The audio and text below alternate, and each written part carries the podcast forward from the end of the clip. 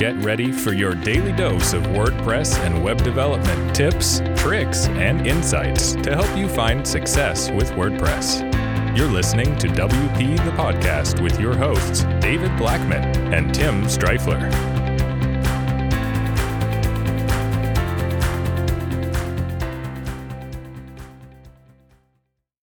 Hey, everybody, welcome to another episode of WP the Podcast. I'm David Blackman.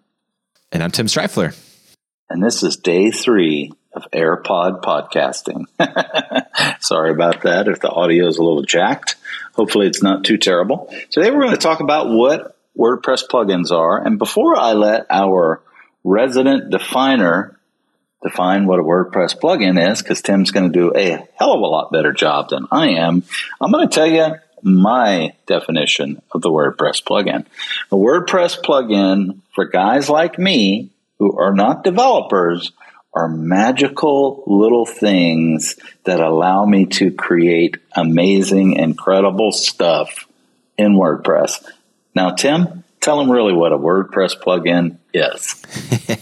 I'm going to give two definitions. One is the super simple short definition, uh, which is I'm not sure I understand. Excuse me, Siri. um, sorry, folks. Yeah. So we had a Siri moment. yeah.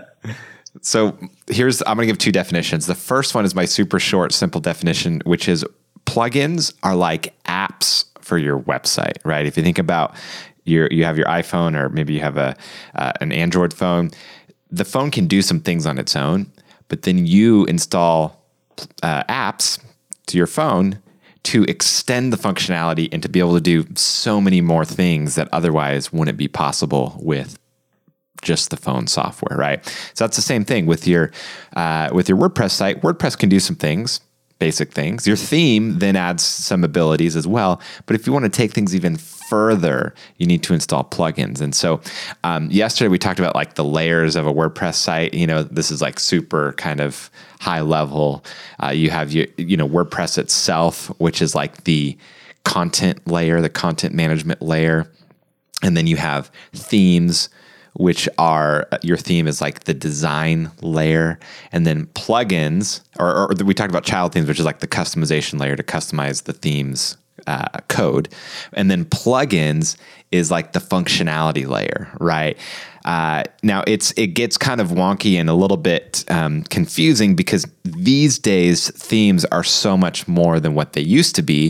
If you think of things like themes like Divi, well, Divi is a full fledged page builder and it allows you to add things like contact forms and allows you to add things like uh, sliders and all these different things that normally a theme wouldn't allow you to do. So it's a little bit wonky. The separation between theme and plugins is blurred compared to way back in the day where the theme was like just like a skin and then you would add plugins to to do things.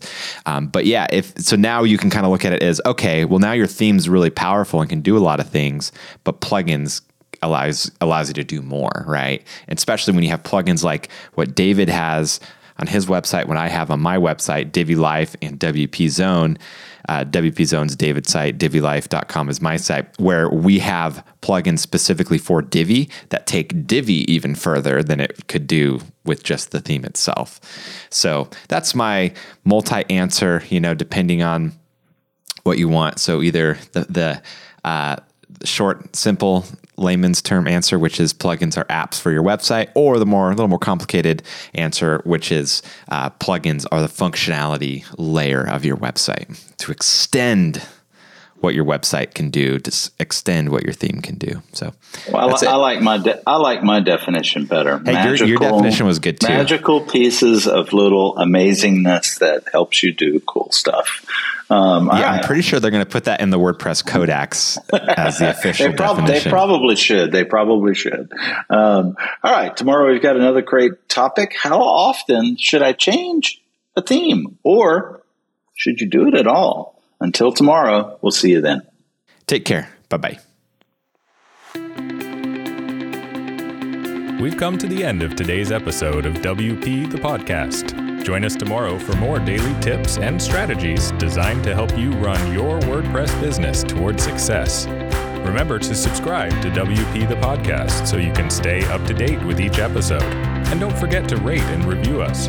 We'll see you again tomorrow, right here on WP the Podcast.